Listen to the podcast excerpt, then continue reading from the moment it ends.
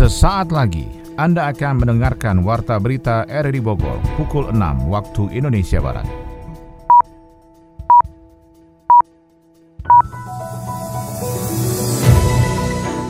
Selamat pagi, salam jumpa. Kami hadir kembali dalam Warta Berita edisi hari ini, Rabu 20 April 2022. Informasi ini juga turut disiarkan melalui audio streaming lewat RRI Play dan juga disiarkan lewat Radio Tegak Beriman Kabupaten Bogor, Jawa Barat dan Anda bisa akses di Spotify RRI Bogor. Pemerintah melalui Kemenhub menyiapkan kuota mudik gratis tahun ini sebanyak 10.000 orang untuk tujuan Jawa Barat dan Jawa Tengah. Setidaknya 300 personil akan ditempatkan pada 9 posko jaga dinas perhubungan di 40 wilayah sekabupaten Bogor. Saya Maulana Isnarto, inilah Warta Berita selengkapnya.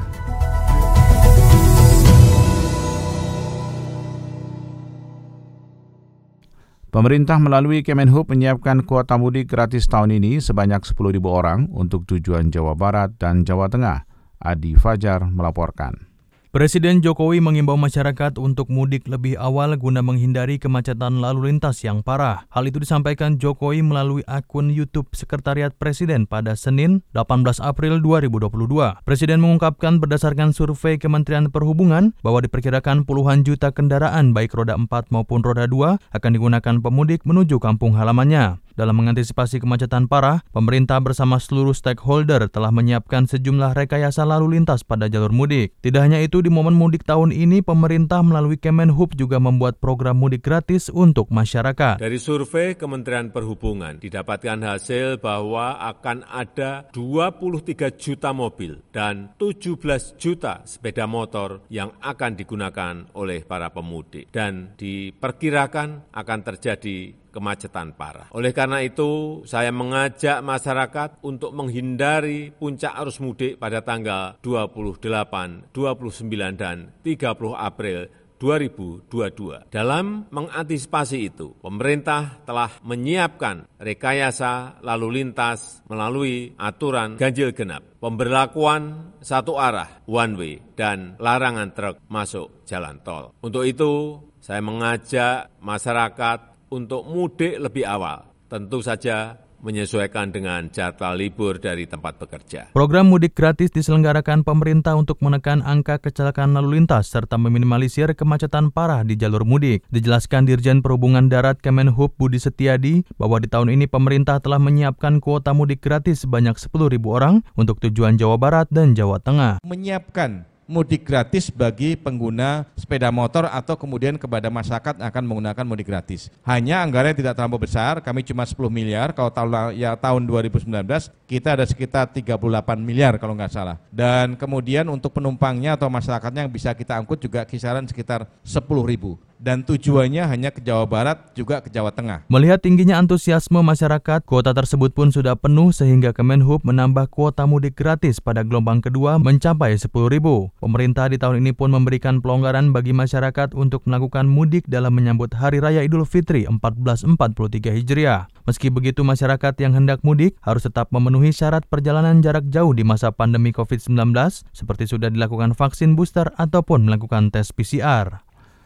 Masyarakat Bogor antusias menyambut program pemerintah yang menyiapkan kuota mudik gratis untuk tujuan Jawa Barat dan Jawa Tengah. Kita akan ikuti pernyataan yang terangkum dalam liputan kami berikut ini. Saya Ibu Ratna dari Cibinong. Alhamdulillah saya bisa ikut mudik gratis. Dia bisa mengurangi beban saya untuk keluarga, bisa mudik gratis pulang kampung untuk berkumpul sama keluarga pada Hari Raya Idul Fitri besok. Terima kasih pada mereka yang telah memberikan fasilitas mudik gratis kepada masyarakat Cibinong dan sekitarnya. Semoga uh, dapat bermanfaat untuk semua masyarakat dalam mengurangi beban kehidupan ini. Dan mudah-mudahan seterusnya akan bisa dilaksanakan. Saya Mala dari Ciampea. Mudik gratis sekarang ini alhamdulillah ya, tapi perlu diperhatikan lagi protokol kesehatannya sebagai penumpang harus lebih dijaga lagi, harus tetap pakai masker, tetap bawa sanitasi atau hand sanitizer, terus tetap jaga jarak. Ya walaupun kelihatannya COVID sudah nggak ada tapi ternyata masih ada. Dan untuk para pengemudi bis-bisnya pun harus tetap memakai masker. Dalam mendukung program mudik gratis, Pemkot Bogor menyediakan sebanyak 15 bus yang akan berangkat dari Terminal Beranang Siang Kota Bogor. Lebih jauh mengenai hal tersebut dan bagaimana persiapan lainnya, berikut bincang RRI dengan Kepala Dinas Perhubungan Kota Bogor, Eko Prabowo. Kita akan bersama dengan Kepala Dinas Perhubungan Kota Bogor, Pak Eko Prabowo, untuk menanyakan langsung bagaimana kesiapan dan persiapan yang akan dilakukan dalam mudik kali ini. Pak Eko, bagaimana persiapan yang akan dilakukan untuk mudik tahun ini Pak Eko? Ya, kalau kota Bogor kan bukan kota tujuan pemudik ya, tapi kota yang memang tempat di mana pemudik itu mencari, mengais, dan bekerja di kota Bogor. Jadi untuk antisipasinya memang di kota Bogor nih eh, daerahnya adalah daerah lintasan. Lintasan bagi kebanyakan roda dua khususnya. Kalau teman-teman pemudik eh, menggunakan roda dua. Tapi kalau roda empat biasanya mereka akan melewati jalur tol. Jadi kita sudah antisipasi dengan jajaran daya, support, dukung kebijakan-kebijakan yang berkenaan dengan mudik 1443 Hijriah atau tahun 2022. Jadi tanpa penyekatan, tapi membantu kelancaran pengaturan lalu lintasnya. Dan kita juga membantu program Kemenhub ada bantuan berkenaan dengan armada pelayanan untuk pemudik gratis hmm. dan sekarang masih juga uh, berlangsung ya uh, pendaftarannya. Jadi semuanya bisa mendaftar karena sistemnya bisa daftarnya online. Jadi kalau memang uh, keberangkatan bisa lewat uh, Jakarta, lewat Depok, lewat Baranang Siang, Eh, lewat di mana terminal-terminal tipe A yang merupakan tanggung jawab pusat. Hmm, jadi mudik gratis tahun ini uh, yang dari Beranang Siang itu ada berapa armada yang akan disiapkan Pak Eko? Jadi ini armadanya sesuai demand. Kalau demandnya itu banyak ya disiapkan banyak karena yang disiapkan oleh Kanhub untuk mudik ke arah tempat-tempat asal tujuan pemudik itu bisa ke Sumatera, bisa ke Jawa, itu kurang lebih berdasarkan informasi yang kami dapat 350 bus. Berdasarkan permintaan kapasitas 350 bus itu dengan uh, kalkulasi kuantiti orang dikalikan satu bus itu mungkin uh, 50 aja. Hmm. Itu bisa dihitung Mas Maulana cuma ya, kalau kuotanya 17 ribu kuota, orang ya. Ya, kuotanya sebelum uh, tanggal 26 itu penuh berarti ditutup. Hmm, jadi kalau kuotanya masih ada hmm. masih dibuka tanggal sampai okay. tanggal 26. Mulai kapan itu akan diberangkatkan?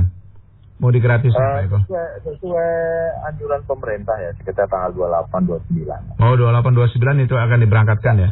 350 ya. itu uh, di Baranang Siang saja Pak Eko atau di tempat lain juga? Enggak, oh. enggak semua keseluruhan 350. Itu berdasarkan demand masing-masing. Hmm. Terminal Barang Siang, hmm. masyarakat Kota Bogor dan sekitarnya mungkin Sukabumi, hmm. masyarakat yang dari Jawa atau dari Sumatera uh, mau pulang kampung, tapi pemberangkatannya ya harus dari Barang Siang. Gitu. Hmm. Mereka uh, apa pindah moda dulu dari Sukabumi mau ke Barang Siang. Kalau okay. Depok kan ada Gitu Jadi aja. maksimal itu di tanggal 26 ya pendaftarannya Pak Eko ya? Pendaftarannya, ya. Maksimal ya. di tanggal 26, jadi memang ya. apa namanya uh, bagi Anda itu ingin mendaftar, ada prasyarat tertentu nggak Pak Eko? Syaratnya uh, khusus itu untuk uh, tetap uh, anjuran pemerintah adalah vaksin tiga kali atau booster. Hmm, itu yang paling ya, yang paling, yang paling ya, pokok uh, itu ya? pokok berbadan sehat apa itu biasalah tapi yang kuncinya adalah yang sudah booster. Mm-hmm. Nah itu disediakan ya, gerai booster juga nggak di beberapa titik dekat lokasi oh. pemberangkatan? Enggak, eh, kita kan eh, sekarang kan eh, Muswida pemerintah kota bersama Muswida kan masif nih ya. Mm-hmm. Kita kebagian di eh, untuk ngepush di Puskesmas Kayu Manis terdiri dari tiga kelurahan Cibadak, Kencana, Kayu Manis. Dan tiap hari juga mobile di sana, hmm. monitoring, ngantor sampai siang hari baru balik ke kantor untuk membantu teman-teman kelurahan Hmm. beberapa kiat-kiat untuk eh, terobosan-terobosan untuk mensukseskan booster ini. Ya. Jadi booster itu sebenarnya eh, ready ya sebenarnya ya di Kota Bogor ya. Ready, Ready ready, ya? semua. Jadi sampai tanggal 25 karena eh, kita targetnya tanggal 25 April ini Kota Bogor harus boosternya minimal mencapai 50 persen. Minimal 50 persen. Karena rata-rata tuh baru sekitar baru sekitar 16 sampai 20 persen saja ya sekarang nih ya. Kemarin 26, 26 persen. 26 kurang target kurang 24. Baik Pak Eko, terima kasih banyak. Demikian Kepala Dinas Perhubungan Kota Bogor, Pak Eko Prabowo, tadi sudah bersama kita bahwa memang Bogor sudah menyiapkan khususnya pengaturan untuk kendaraan roda 2 karena memang menjadi perlintasan bagi mereka yang menggunakan kendaraan bermotor, tetapi juga ada mudik gratis yang disediakan juga oleh Kementerian Perhubungan dan dikoordinir oleh Dinas-Dinas Perhubungan di wilayah Bogor. Pendaftaran sampai tanggal 26 dan salah satu yang paling penting syaratnya adalah sudah divaksin booster.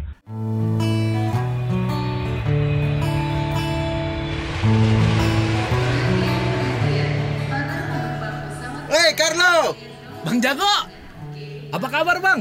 baik dong. Gak kerasa ya, kita sahabatan udah lama banget bang. Mm-mm. Ingat nggak dulu waktu kita sering main volley bareng? Yang waktu itu, Yoi bang.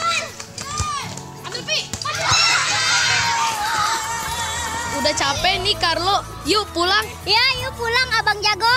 Abang Jago, kalau kita udah besar masih sama-sama nggak ya? Enggak ya? Ya harus tetap sama-sama dong Carlo. Oke, Semoga persahabatan kita bisa sampai tua ya. janji ya Bang. tuh kan, persahabatan kita itu tercipta agar kita saling merangkul, melengkapi, dan memperbaiki. Oke bang.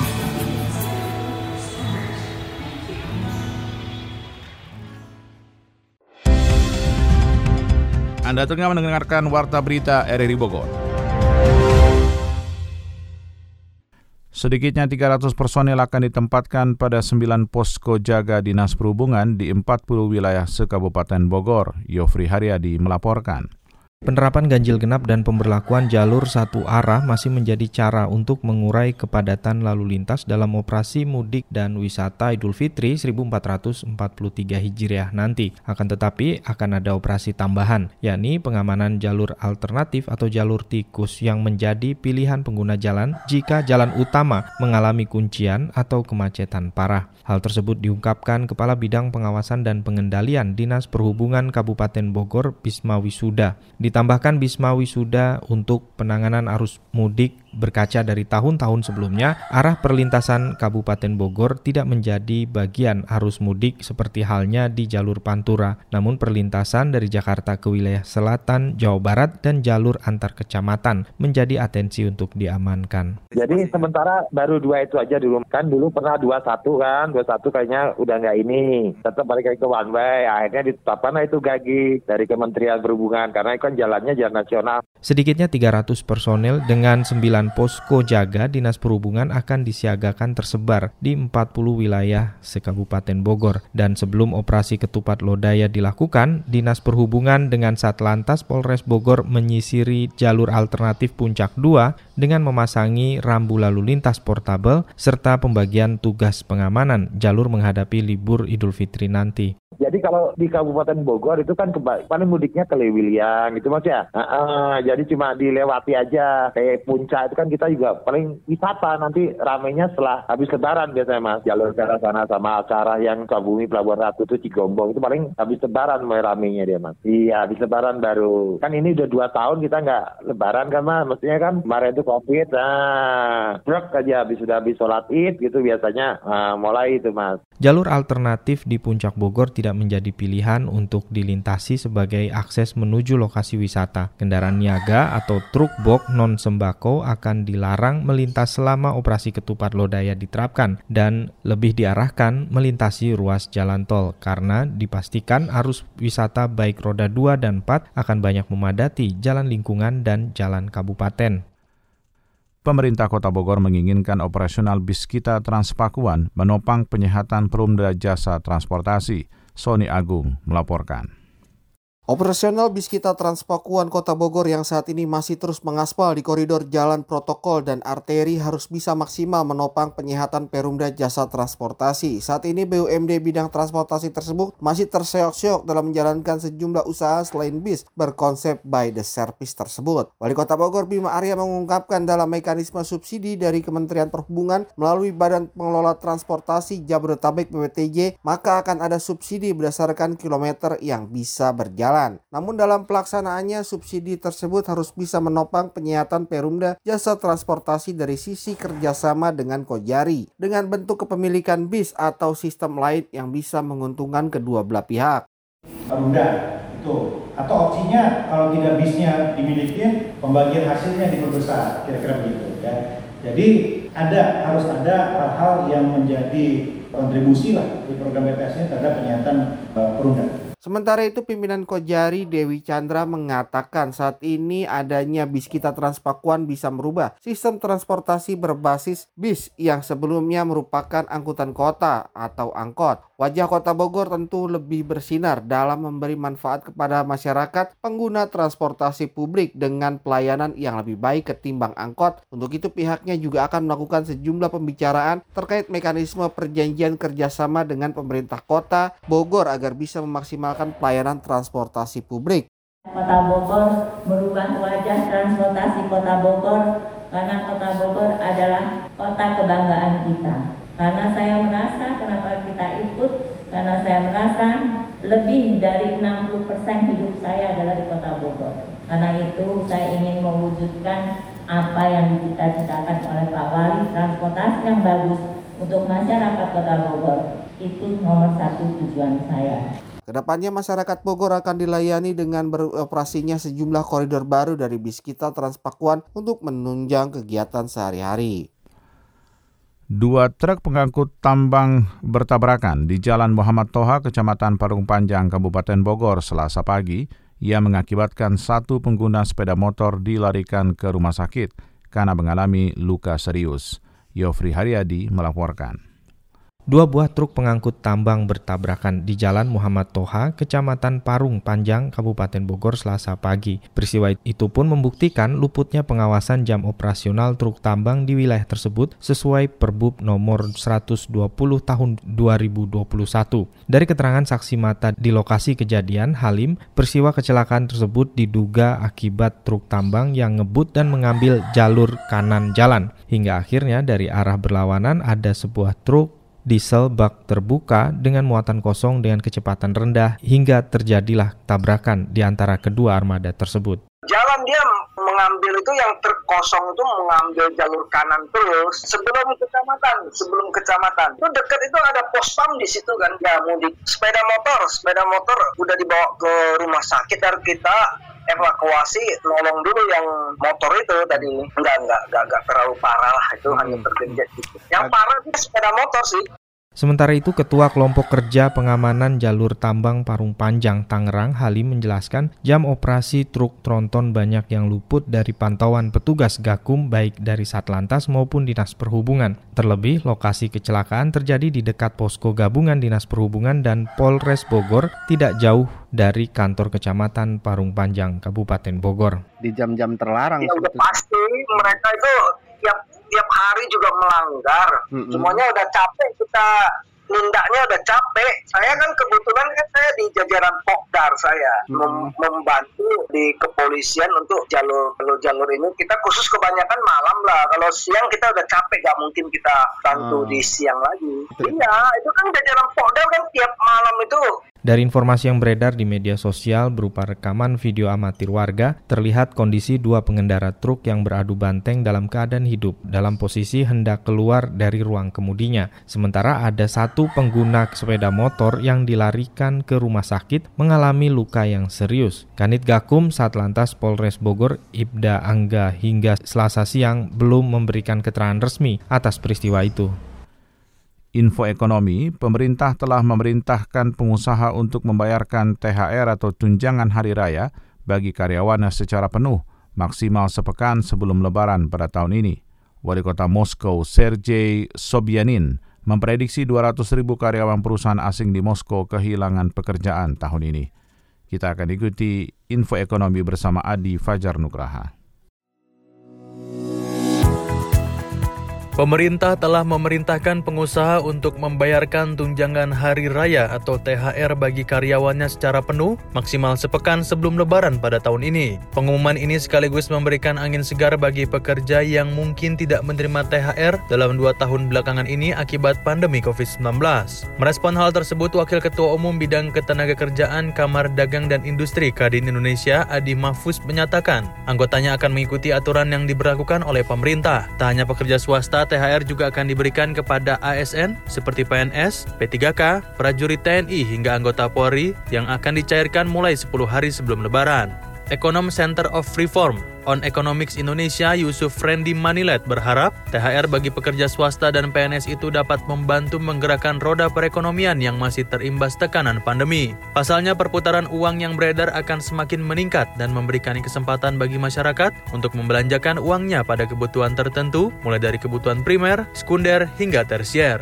Bank Indonesia pun mencatat perputaran uang mencapai 7.672 triliun rupiah per Februari 2022 atau naik dari sebelumnya sebesar 7.643 triliun rupiah pada Januari 2022. Randy pun memperkirakan jumlah uang beredar akan naik 4,26 persen menjadi 8.000 triliun rupiah pada periode lebaran tahun ini. Walau demikian, pihaknya masih belum bisa membeberkan seberapa besar dampak THR akan berkontribusi terhadap pertumbuhan ekonomi, sebab pertumbuhan ekonomi juga ditopang oleh faktor lain.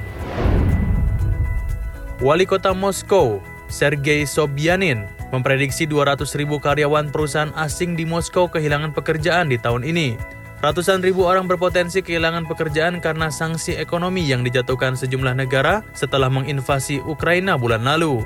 Ia mengatakan pemerintah telah menyetujui program untuk mendukung pekerjaan di ibu kota Rusia senilai 441 juta US dollar atau setara 574 miliar rupiah. Sobianin mengatakan program yang disetujui pekan lalu itu diharapkan dapat mendukung lebih dari 58 ribu orang yang menganggur. Nantinya 12.500 orang akan menjalani pelatihan kerja ulang, kemudian pemerintah akan menawarkan warga yang berpindah-pindah pekerjaan untuk terlibat dalam pekerjaan umum di sejumlah organisasi kota dan taman. Sebelumnya sejumlah perusahaan internasional menyetop operasional di Rusia. Hal ini merupakan sanksi ekonomi yang diberikan sejumlah negara kepada Rusia karena telah menyerang Ukraina.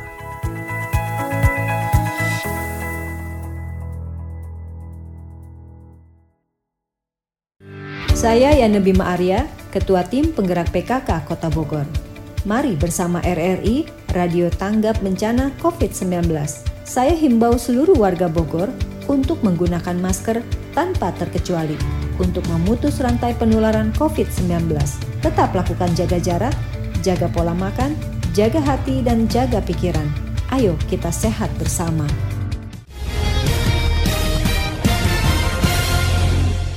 Dari dunia olahraga, Persatuan Bulu Tangkis seluruh Indonesia PBSI telah merilis nama-nama pemain untuk skuad Piala Thomas dan Uber 2022. Satuan Latihan Tarung Derajat di Kecamatan Ciawi tetap konsisten melakukan sesi latihan meski di bulan suci Ramadan demi menggapai prestasi tinggi dalam Poprov Jabar mendatang. Kita akan ikuti info olahraga bersama Ermelinda.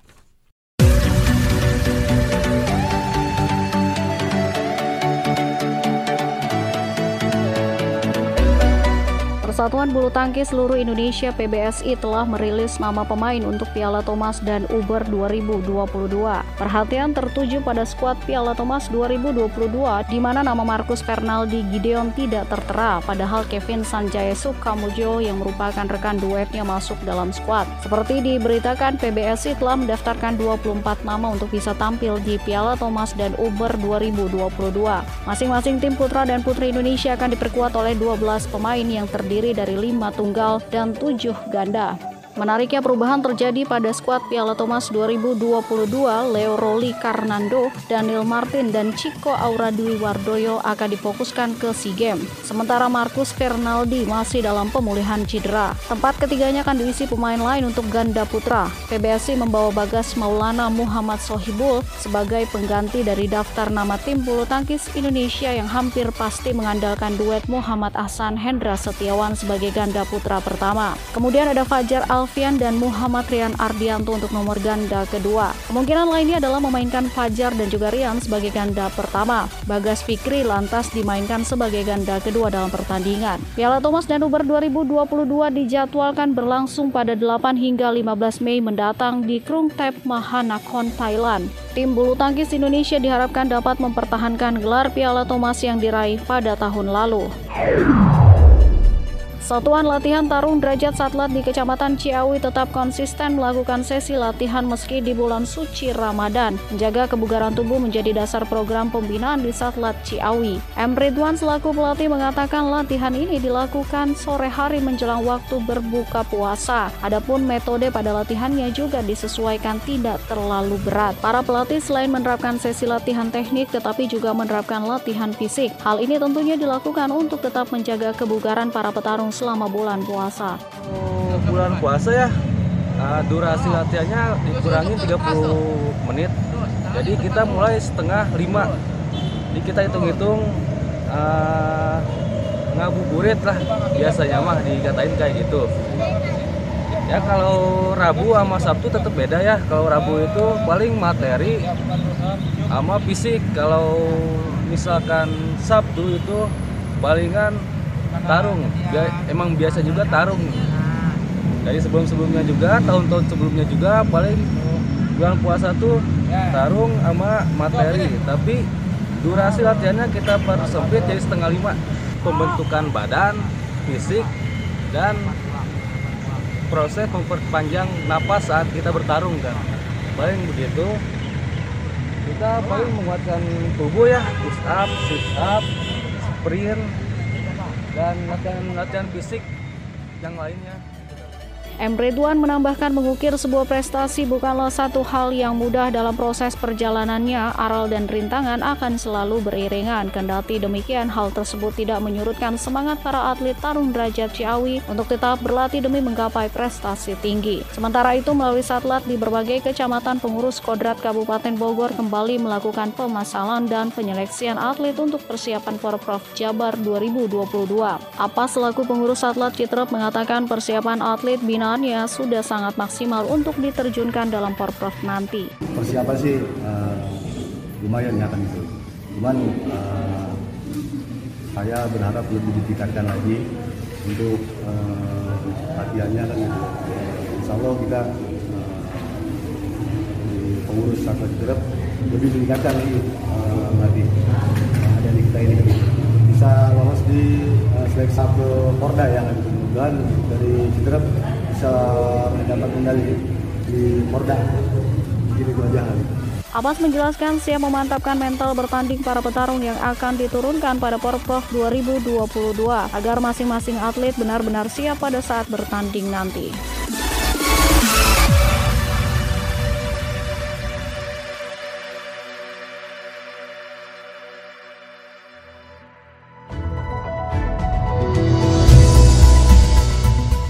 Demikian rangkaian informasi yang kami hadirkan di Warta Berita RRI Bogor pagi ini. Sebelum berpisah, kami kembali sampaikan berita utama. Pemerintah melalui Kemenhub menyiapkan kuota mudik gratis tahun ini sebanyak 10.000 orang untuk tujuan Jawa Barat dan Jawa Tengah.